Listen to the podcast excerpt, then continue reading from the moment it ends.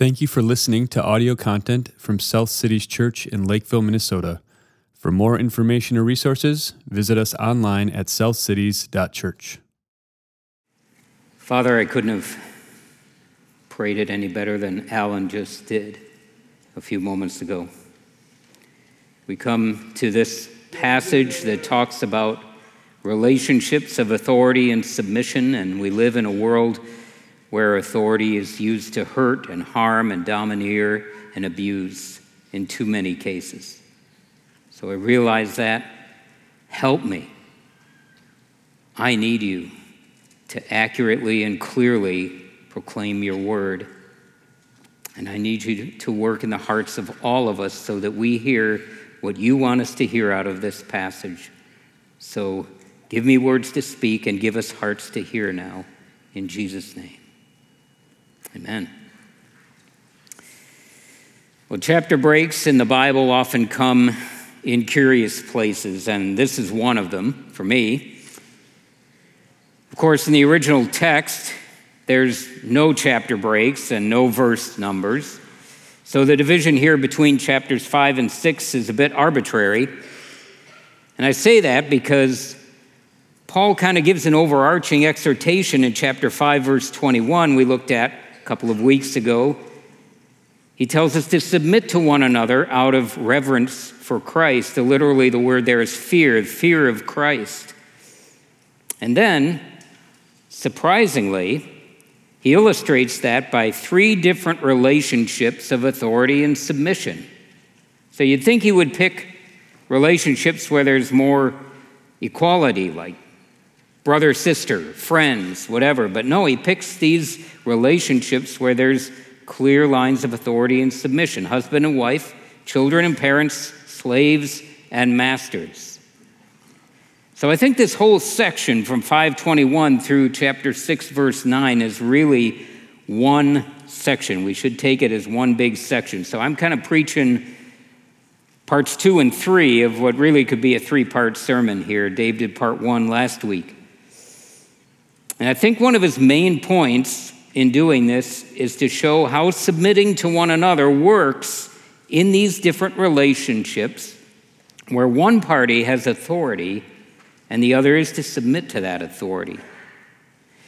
So, this idea of submitting to one another does not negate authority or reduce all relationships to some great egalitarian mush. It shows how the fear of Christ, that literal word there, the fear of Christ impacts all relationships and governs both how we submit to authority and how we exercise it. But we know, don't we, that ever since the fall, authority has been problematic. All kinds of examples of bad human authority tainted by sin. There's domineering, abuse of authority has always been present throughout history as has passive and ineffective authority. So it's not hard to find examples of harmful ways of exercising authority in our world. But that's not how Jesus exercises authority. Jesus tells those in authority, and he does this with his disciples in Matthew chapter 20, he tells those in authority that to be great, they've got to become servants. And if they want to be first, they've got to become slaves. Well, that's an important word we're going to talk about in a few minutes. So it's not hard to see how the person under authority is supposed to, to submit. But what about the person with authority? What, what does authority look like in this submitting to one another? Well, let's start with a definition. I want to define what I think good authority is. So, this is my definition. If it's off base, you got nobody to blame but me. So, talk to me about it. But I think it, I, I tried to kind of summarize what I see as the biblical teaching on the godly use of authority. So, here we go. Godly leaders use authority for the blessing, benefit, and flourishing of those under their leadership. Let me say that again. Godly leaders use authority for the blessing, benefit, and flourishing of those under their leadership. In other words, Authority exercised under the lordship of Jesus Christ seeks the good of others ahead of self.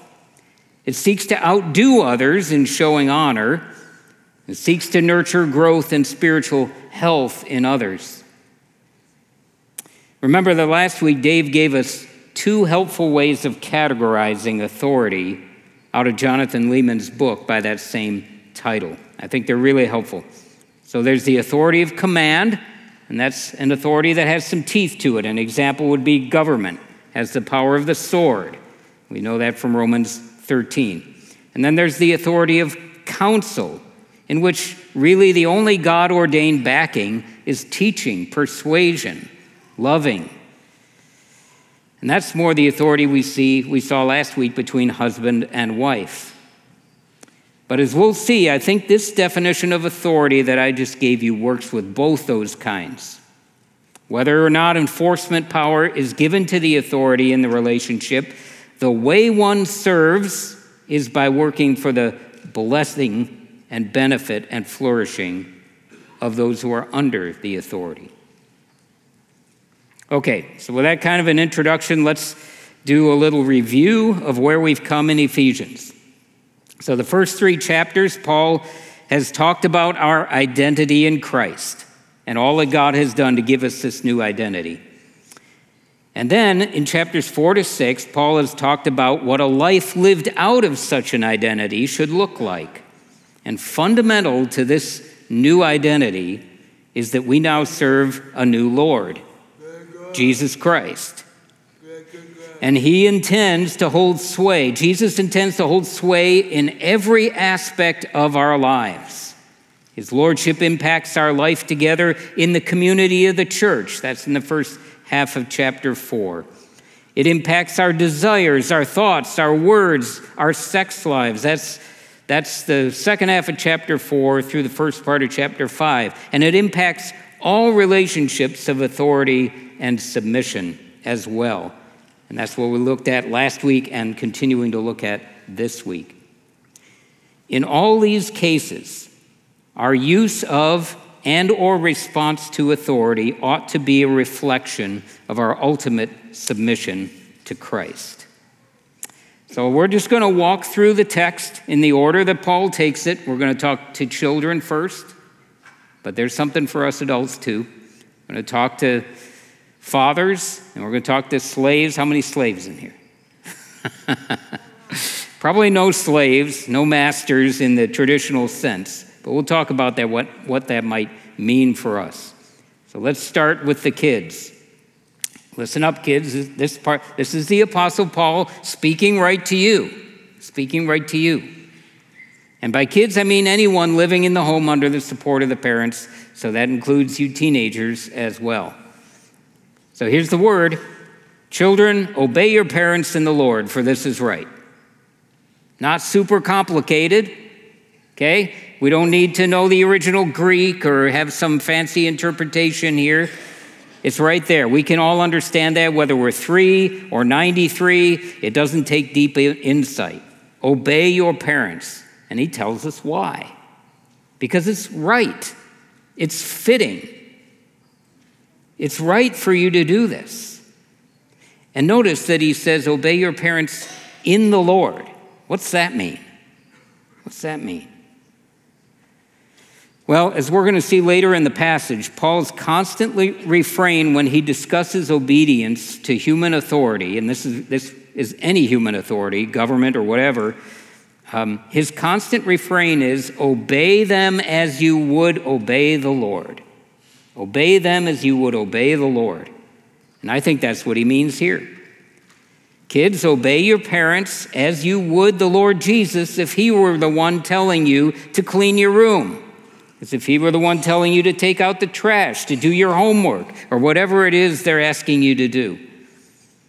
Now, let me put in a little caveat. I'm going to do a few caveats in the course of this message today. There are always limits to our submission to any human authority because no human authority is perfect. And that holds true for kids as well. So, kids, you ought not to obey mom and dad if they tell you to steal something from the store. How many times have your parents asked you to do that? Anybody? I didn't think so. You ought not to obey if your parents tell you to lie. You should say no. But let's be honest, there aren't many parents, at least not in this room, that are trying to teach their kids to do wrong. We have a bigger problem the other way, don't we, parents? So, in obeying kids, you're not just pleasing your parents. You're not doing it to please your parents. You're doing it to please the Lord. Let me say it this way kids, if you're truly saved by grace through faith and trusting the Lord Jesus Christ, you've been born again, then you will want to obey Him. It'll be your joy to obey Him. And one very practical way you do that is by obeying your parents. Now, I'm going to pause for another little caveat here. I realize that there are some horrifically bad parents in the world, parents who have abused and damaged their kids terribly. And some of you adults might in this room might be might have been those kids. That might have been your experience. So I realize that's true out there. And I want you to know that I know you're there and I'm not ignorant of that as I talk about these things, but that's not what Paul is addressing in this passage. So there's other passages of the Bible that deal with that. That's not what he's addressing here. All right, with that caveat, that little parentheses, let's move on. Verses 2 and 3, Paul gives an incentive to you kids to obey. He quotes from the Ten Commandments in verses 2 and 3 Honor your father and mother. This is the first commandment with a promise. Here's the promise that it may go well with you and that you may live long in the land. So, once again, by obeying your parents, you're honoring them, and that in turn honors the Lord because it aligns with His will that you honor your father and mother. Now, when he says this is the first commandment, what's he mean by that? Because if you go to the Ten Commandments in Exodus, it's really the fourth commandment. Well, I think what he means is it's the first of the commandments given that actually contains a direct promise attached to it. And, the, and look at that, what that promise is. He points to God's promise of a long life for successive generations of Israelites in the promised land if they will honor their fathers and mothers. Now, that leads me to another question. This should be churning through your mind. Why does God quote an old covenant promise to the people of Israel to a new covenant people, to kids under the new covenant? And don't we all know that there are Christian kids? So, this is the second problem that comes up. There are Christian kids who have honored their parents who sometimes don't live a long life. Cancer, car accidents, kids sometimes die too.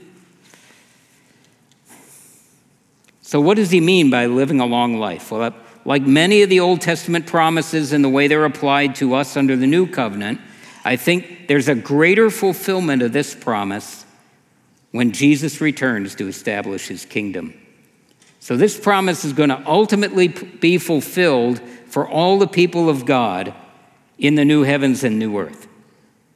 So, kids, teenagers, here's the simple application honor your father and mother by obeying them, as long as they're not asking you to sin or dishonor God.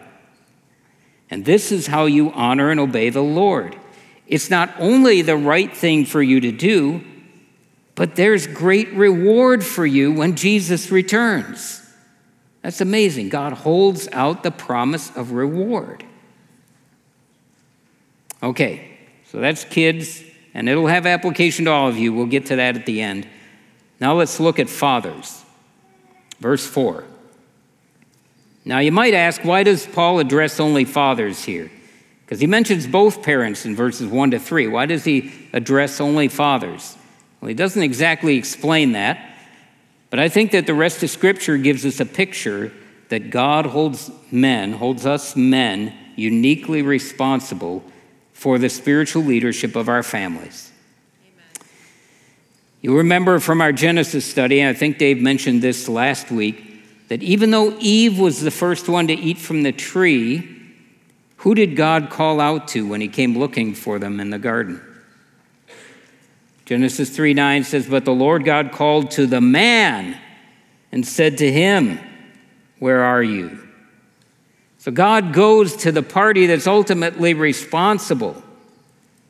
Maybe not the party that perpetrated it, the party that's ultimately responsible when it's time to give an account.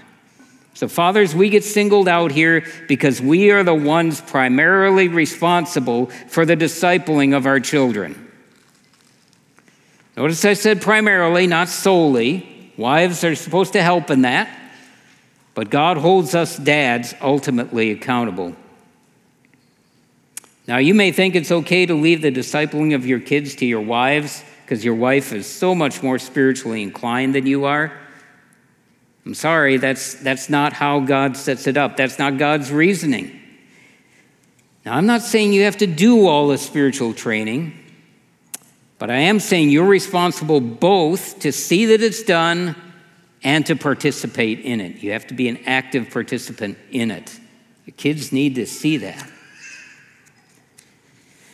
And then in the rest of verse 4, he gives Paul gives us a brief what I would call a job description of what this is. He does it with a negative statement and a positive one. First, the negative do not provoke your children to anger. Now, I don't think by this that Paul means that you should always be Mr. Nice Guy with your kids, or that if your kids are angry because they don't like being disciplined for their wrong behavior, that you should feel like you've failed.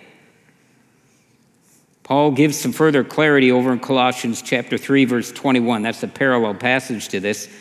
When he says this, don't provoke your children lest they become discouraged, angry, discouraged.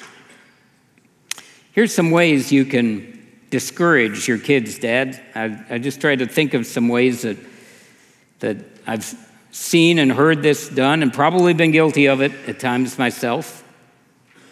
Never praise your child but always demand more from them. If they get a B, demand an A next time. Make sure they know they're never good enough unless they're perfect. Here's another way explode in anger every time they do wrong. That's a good way. It's a good way to make them angry, discourage them. Lay down severe punishments for even the most minor infractions, lest they think that you're soft. Or you can be the opposite. Be passive and uninvolved with your kids' upbringing. Leave it to your wife. Watch the next football game. Or do, or do this make it all about external behavior. Just make sure they behave properly in public. It's not about the heart. So there's, that's just a few ways that I could think of off the top of my head that dads can discourage their children. So you get the idea. Here's the positive statement bring them up in the discipline and instruction of the Lord. Now, what's discipline mean? We, we think of it as timeouts or spanking or whatever. Discipline here refers to the entire process of training and raising children. It carries the idea of nurturing. So, yeah, dads, we're supposed to be involved in the nurturing of our children. It's not just for your wives. And then the second word refers to mild rebuke or correction. Some of your translations use the word admonition, which is probably a little better translation. So, fathers, be in the Word with your kids. I wish I had a whole sermon just to deal with this. Be in the Word with your kids, pray with them, bring the Lord to bear on their problems, apply careful and appropriate admonition and correction and do these things not with a view to just their external behavior, but with a view to seeing them love the Lord more deeply. And here's the amazing thing as you do that, as you serve your children that way, you're obeying the Lord. You're doing what the Lord commands you to do. And so the promises of reward are for you too. Okay, let's move on to slaves verses 5 to 8. Western cultures had a long and painful history with slavery. So here's my caveat on slavery. Slavery. Maybe especially here in America, the land of the free. And we ought not to forget that that freedom was only for some people for a long time in this country. Now, given the fact that that is a huge subject, and I don't have time to delve into it in any length in half a sermon, so I'm just going to ask you to indulge me with this kind of general caveat that none of what I'm about to say should be heard as endorsing slavery or minimizing the tragedy of it. However, it's clearly not Paul's intent here to deal with the moral issue of institutional slavery. That's, that we're not dealing with that. He's using this, he's talking to people who were enslaved as well as their masters. Slavery was a matter of fact in the Roman Empire, just part of the culture and the air they breathed. Now, if you have a modern translation like the ESV, you're, no, you're going to notice that they use the word bondservant here. But it's really just a Greek word doulos, which means slave. It's just a general word for slave. So we can say that there was, in fact, a greater diversity of types of slavery in the Roman Empire. Most slaves in the Roman Empire were gleaned from, from conquered nations. So the Romans would conquer a, a nation and enslave their people, particularly their armies. And then there were people who couldn't pay their debts and sold themselves into slavery to repay it. It's the only way they were going to pay it back. There were others who were born into it, so more of a class thing. It generally had little or nothing to do with ethnicity, unlike slavery in America. Another thing about slavery, it's been in existence almost since the fall. Every nation, every civilization in human history up until the last couple hundred years has had systemic slavery. Now, none of that should make us feel any better about the dehumanizing ownership of one human being by another. But a passage like this has important application to us today, nonetheless. In fact, if you've ever heard anyone preach on this before, the most common application is in the employee employer relationship. And look, that's, that's a great application. And I'm going to appeal to it a few times as we walk through this. But I think there's a deeper application about the lordship of Christ, and we can lose that if we completely ignore the implications of what it means to be a slave or what it meant to be a master.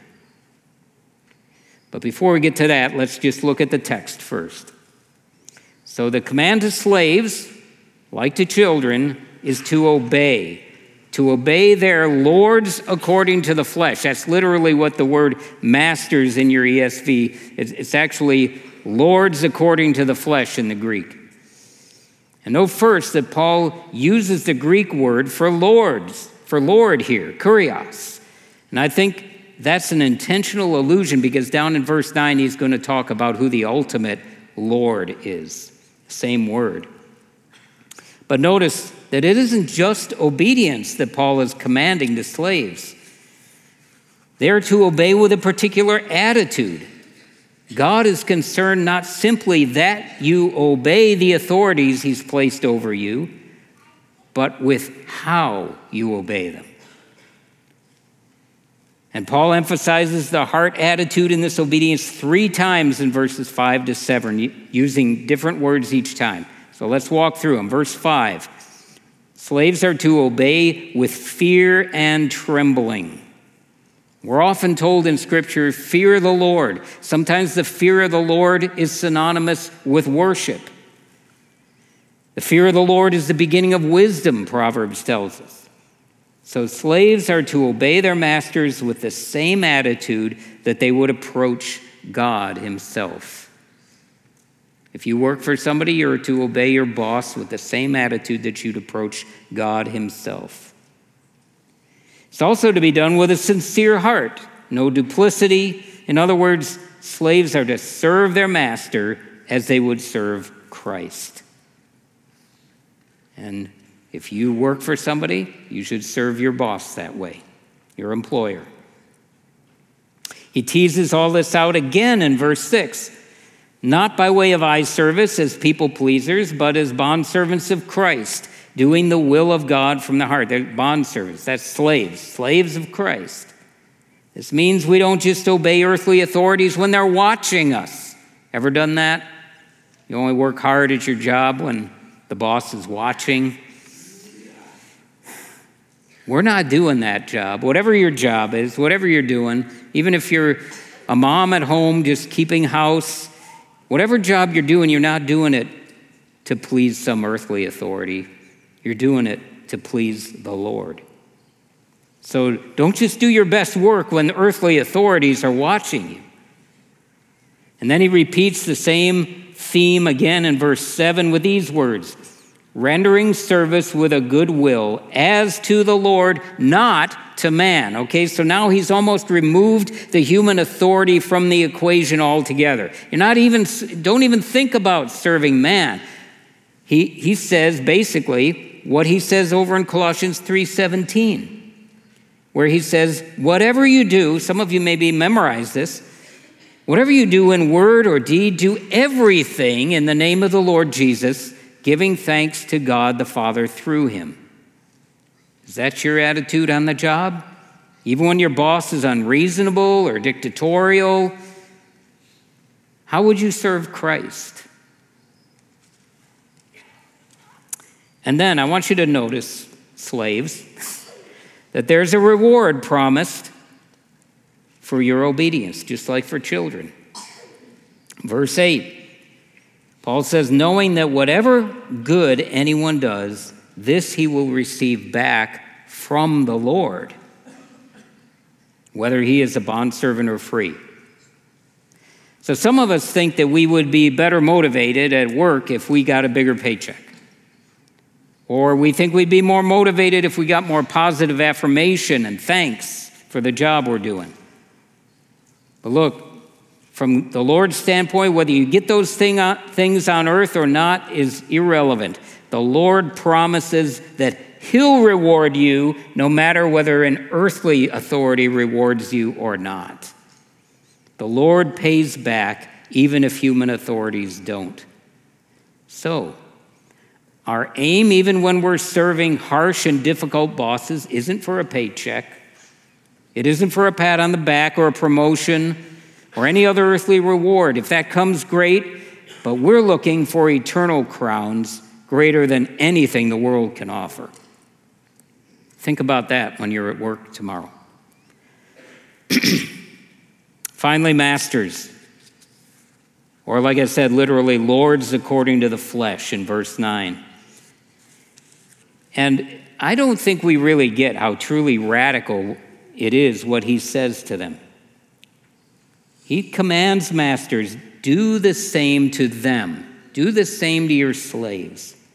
What's he mean by that? I mean, would have been unthinkable for a master to think that he was obligated under the Lord, even under the lordship of Christ, to treat a slave as anything more than property.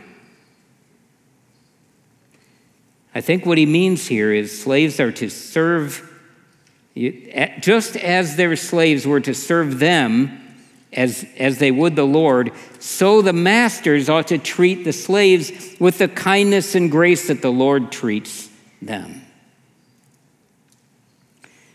So, again, like the call to husbands and fathers previously, those in authority over others are to use their authority for the benefit and blessing and flourishing of those under them. That's what the Lord does for us. And he then cautions these masters to cease using threats. That's not the way the Lord is a master of us. Because both slaves and masters will stand before the same master one day.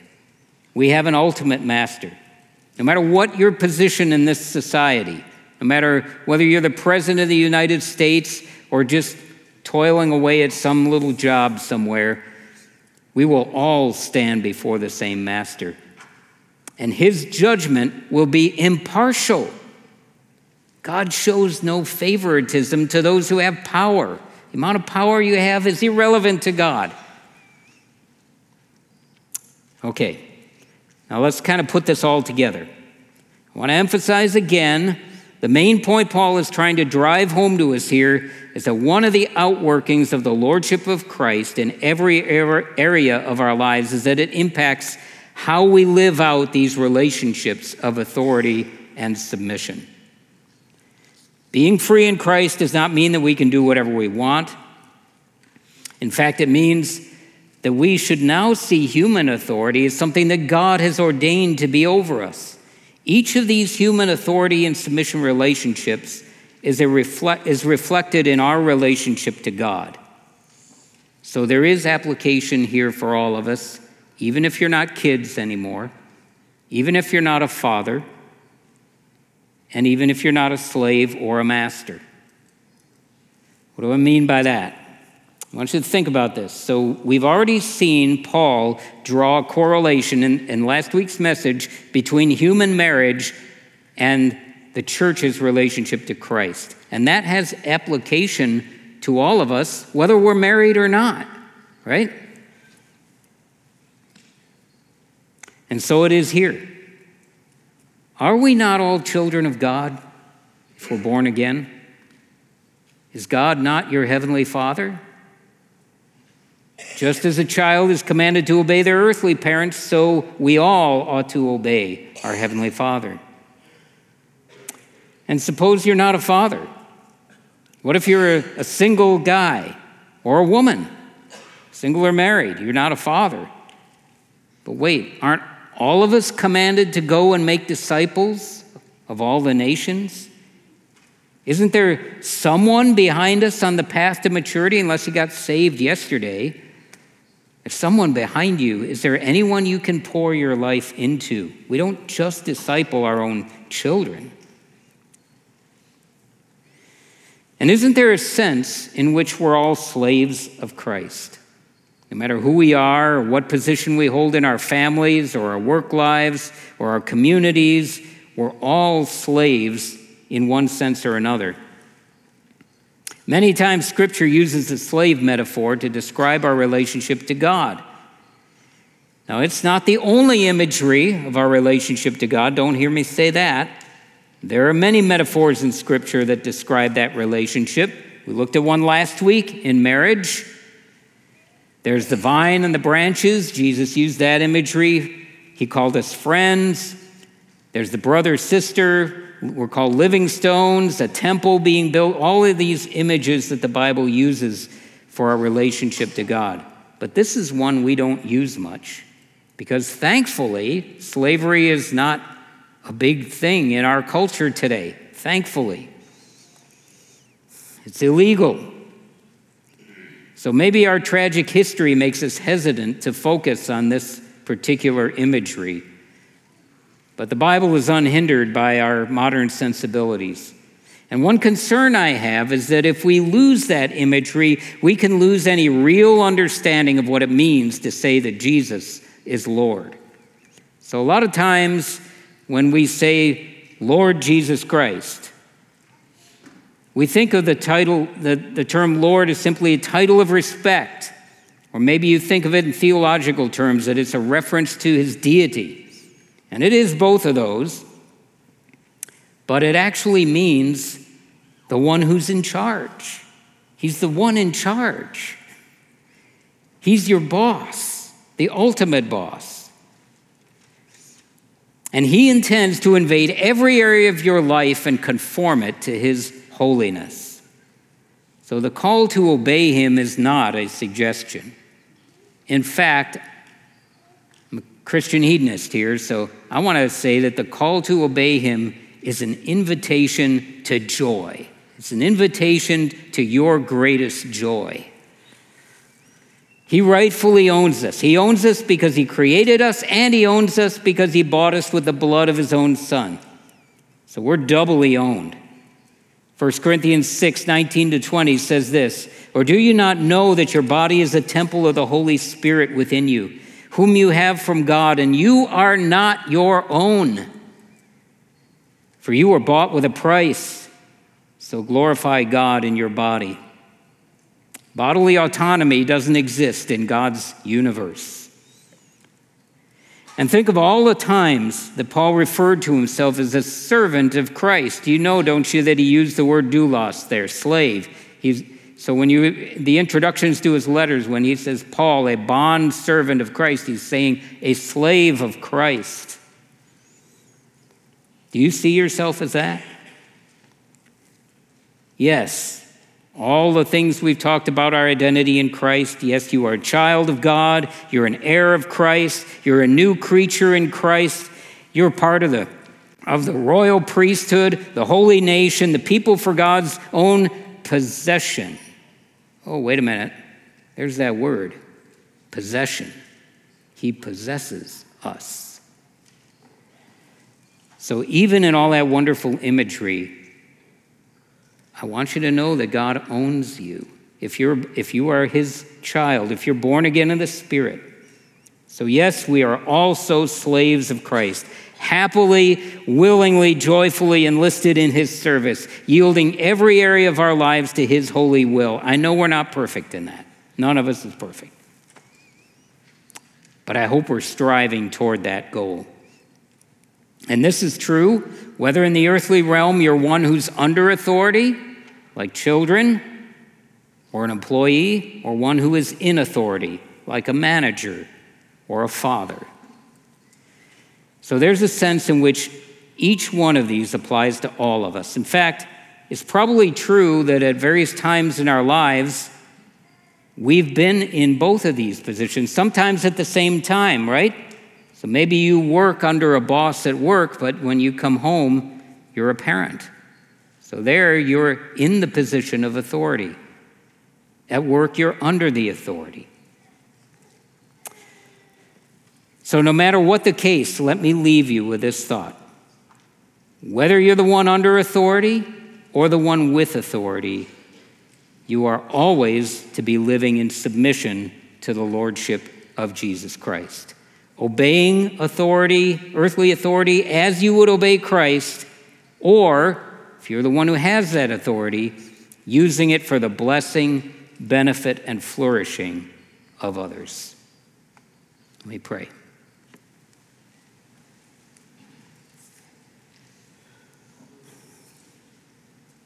Thank you for the price you paid for us, Father.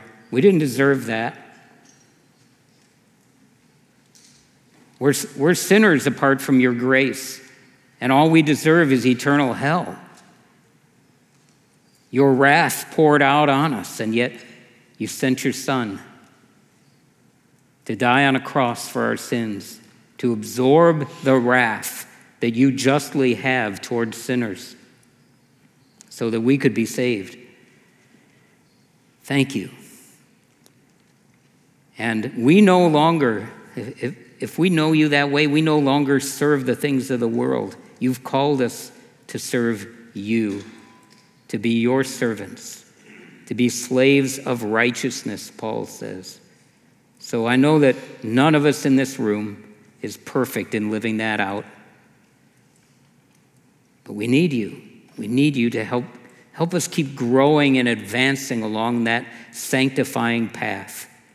So keep molding us, keep shaping us. Whatever struggles with sin are going on in this room here right now, Pray for you to reach into those places and be Lord, Jesus, and root out this, the depths of sin in our heart and give us that hunger for holiness, that desire to walk in your ways,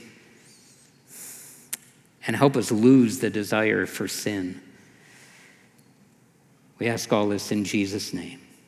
Amen. So, as we go toward the table here, I want to just remind you folks um, three groups of people I'm going to talk to. Uh, first, if you're not a believer in Jesus Christ, if you are not trusting Him as your Lord and Savior, or maybe you're wondering, what's all this stuff about the Lordship of Christ? I don't, I don't understand what's going on. Well, this table is for believers who trust in Him. So we'd just ask you to not partake, but we'd love to talk to you. If you're curious about that, come talk to me after the service, talk to anyone around you. We love to talk about Jesus. A second group of people I would have in mind is if you're a believer and you're struggling with sin that you're not repenting of and you know it, known sin that you're not repenting of, I just ask that you deal with that first before you come to this table. Get that taken care of. It's a call to repent.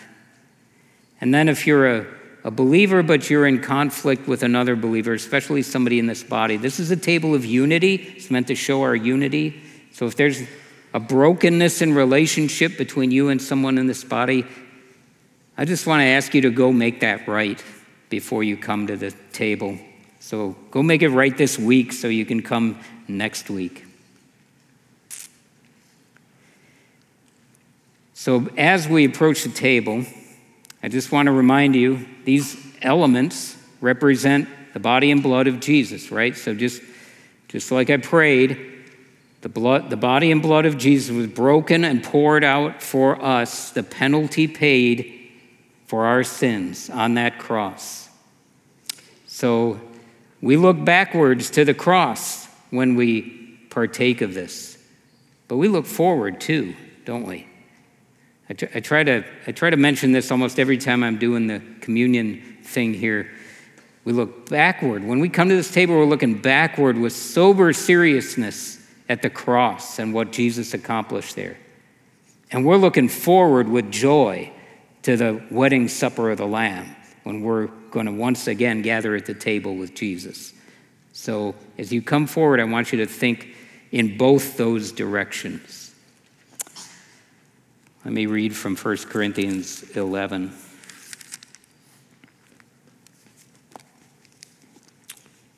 Can't do this without glasses anymore.